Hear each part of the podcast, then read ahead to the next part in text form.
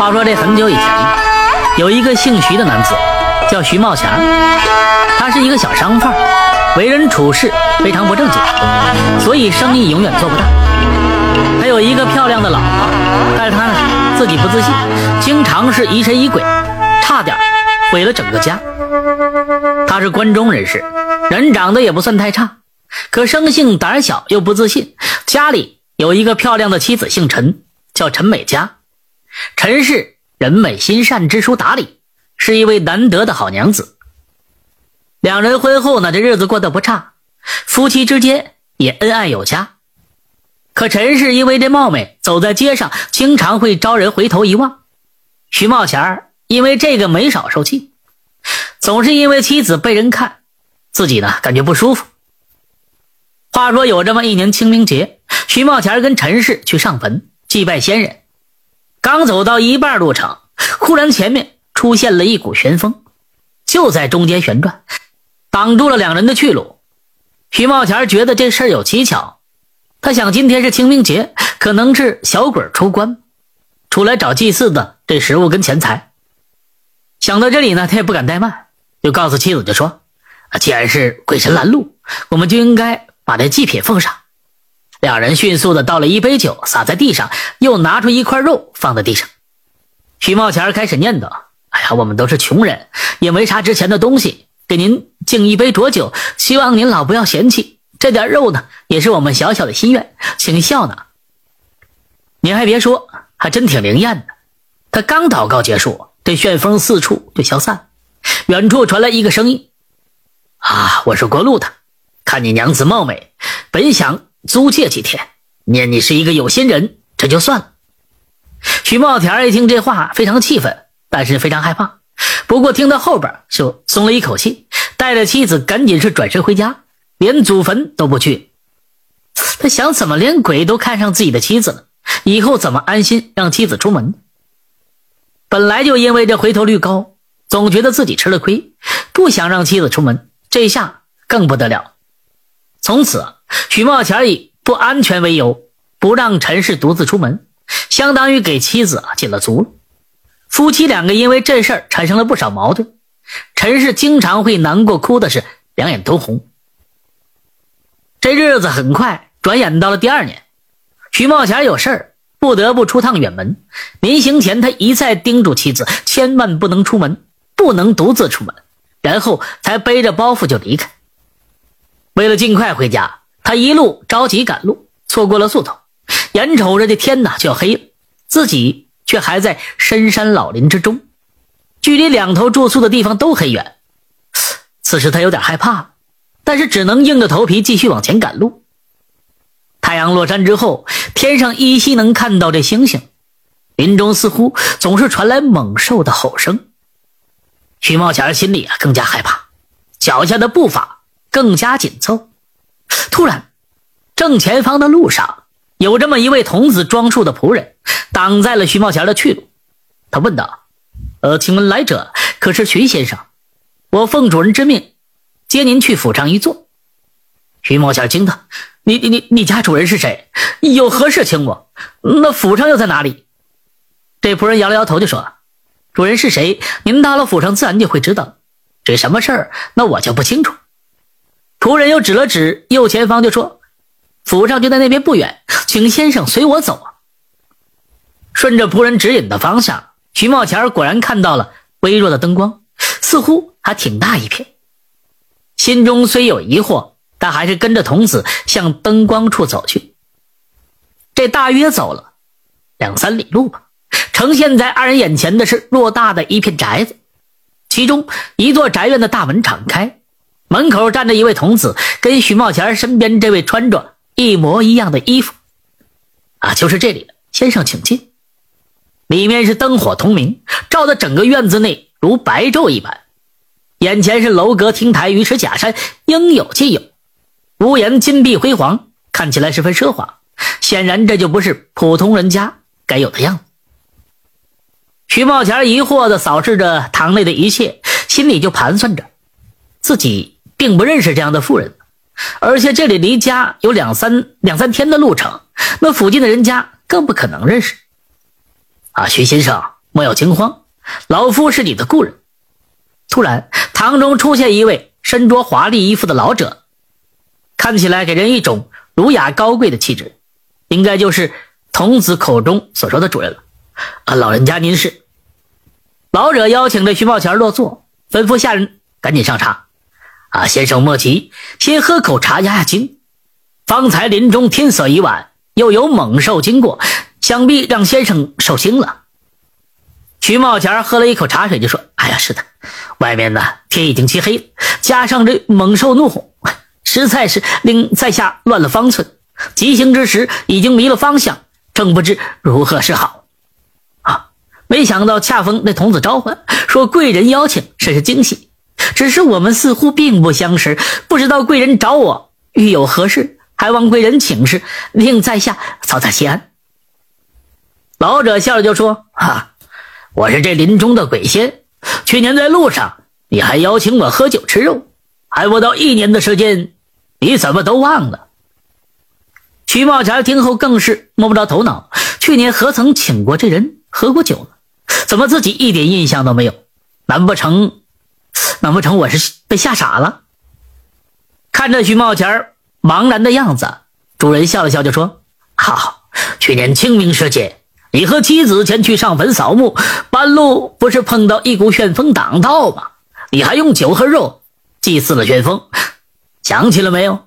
我就是那旋风。徐茂前一听大惊，立刻站起来：“啊，你真的是鬼？那我我岂不是在地府？”这老者摇摇头就说：“啊，不是不是，先生放心，您是在阳间。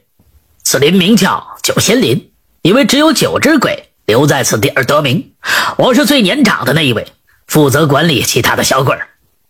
先生曾经款待于我，如今呢，我可以满足先生一个愿望。如果先生有什么不放心的事儿，或者有什么心愿，也可以告诉我，我将尽力帮先生实现。徐茂前一听激动，就说：“哎呀，实不相瞒呐，小可正有一件事常挂于心，令我寝食难安。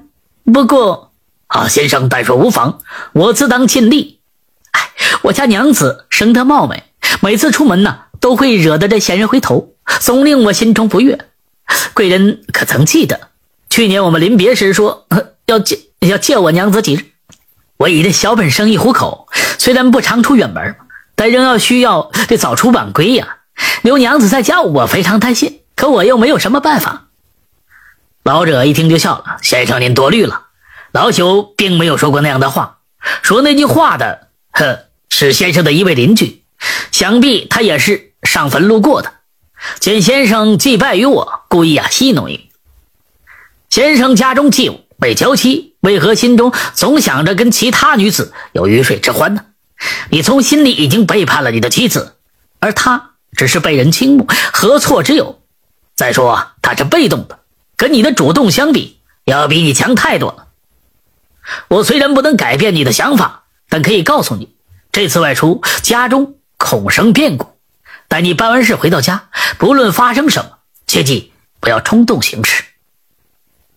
徐茂前一听啊，羞愧难当，心中惭愧不已。他知道错了，跪求老者给自己指一条明路，帮着自己度过此劫。此后呢，一定会痛改前非，不再胡思乱想。老者长叹了一声，就说：“我这老朽不想帮先生，实在。”哎只是能说这么多了，否则泄露天机，对你对我都是一个灾难。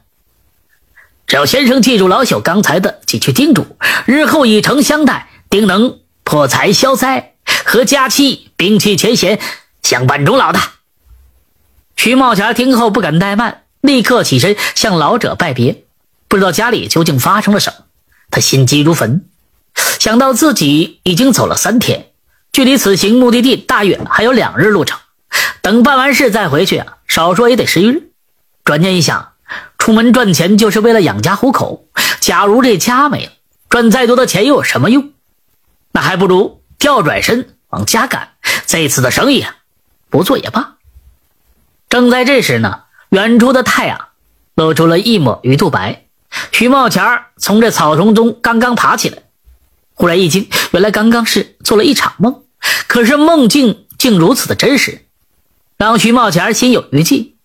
其实徐茂强昨晚受到惊吓，慌不择路，已经撞到树上晕了过去。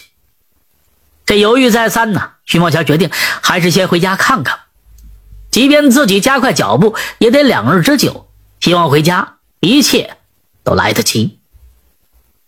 踏上回家的路程，徐茂强每晚只敢休息一个时辰，其余的时间都用来赶路。他刚刚进入灵乡地界，天上就下起了瓢泼大雨，地上泥泞不堪，根本无法再继续赶路。没办法，徐茂强只得是停下了休息。他找了一家客栈住下，整夜是辗转反侧，难以入眠。第二天一早，天还没亮，他便起身洗漱完毕，踏着泥泞的道路。不到中午，徐茂全赶到了家中。这妻子见他满身泥泞，双眼充血，差点没认出来，吓得他赶紧上前扶着丈夫，问他怎么了。徐茂全默不作声，四下打量着家里的一切，忽然开口就问：“我走这几天，家里有没有什么事儿？”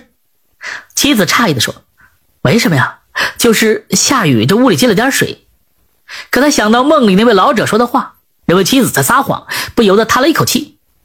正在狐疑时，他发现潮湿的地面有个男子的脚印而自己还不曾去过那里，这明显是有别的男人进来过。这个妻子为何要骗他？徐茂前气的是浑身发抖，心想：平日在家自己严防死守，才勉强能看住妻子，可自己刚一出门，就在家里干这偷人之事，真是岂有此理！他将老者的叮嘱忘得一干二净，过了一个彻夜难眠的夜晚。徐茂前一气之下将妻子告到了县衙，他向县老爷说明一切，状告妻子不守妇道。县老爷传陈氏上堂对质，可陈氏死活都不承认，说自己并不知道那脚印是谁的。衙役于是到他家里啊查看脚印，因为这对脚印非常特殊，一深一浅，明显是一个身有残疾之人。经过调查，才查明真相。原来那夜下雨，雷声轰鸣，陈氏呢害怕雷声，蜷缩在炕角，不敢有任何举动。虽然听到拐角的杂货箱里响动，但他以为是老鼠偷食，并未前去查看。一夜惊魂未定，直到丈夫回来之后，这才恢复。实际那响动呢，就是一个瘸腿之人呐，瘸腿的盗贼潜入进来，趁机将徐茂钱毕生的积蓄盗取一空。因为徐茂前平日里担心妻子不轨，将赚来的钱财通通背着妻子收藏在那里。陈世一说：“怪不得这么生气，原来是这样。你以为天下的男人都跟你一样好色？你以为我在家里跟你一样就想偷人？”徐茂前惭愧不已，顿时羞红了脸，又想起那晚做梦的事儿，悔恨不已，知道自己呀就错了。他当着众人的面向妻子是低头赔罪。并保证自己以后会改掉这小心眼、嫉妒、猜忌的毛病。县老爷为了给陈氏台阶下，打圆场的说：“呃，宁拆十座庙，不拆一桩婚。陈氏这次就原谅他，由本老爷为你做主。假如这徐茂钱再不改正，无事生非，我替你休了他。”经过此事，这徐茂钱将老者叮嘱自己的话写在了纸上，贴在夫妻二人的炕头。每天早晚都念一遍，警示自己不要再犯错误。从此，这夫妻二人恩爱生活。徐茂钱在外地经营着生意，越做越大，而且他听从妻子教诲，帮助乡邻，多行善事。后来就成了当地家喻户晓的徐大善人。感谢收听名城故事会，喜欢听故事的朋友，那就点个关注吧。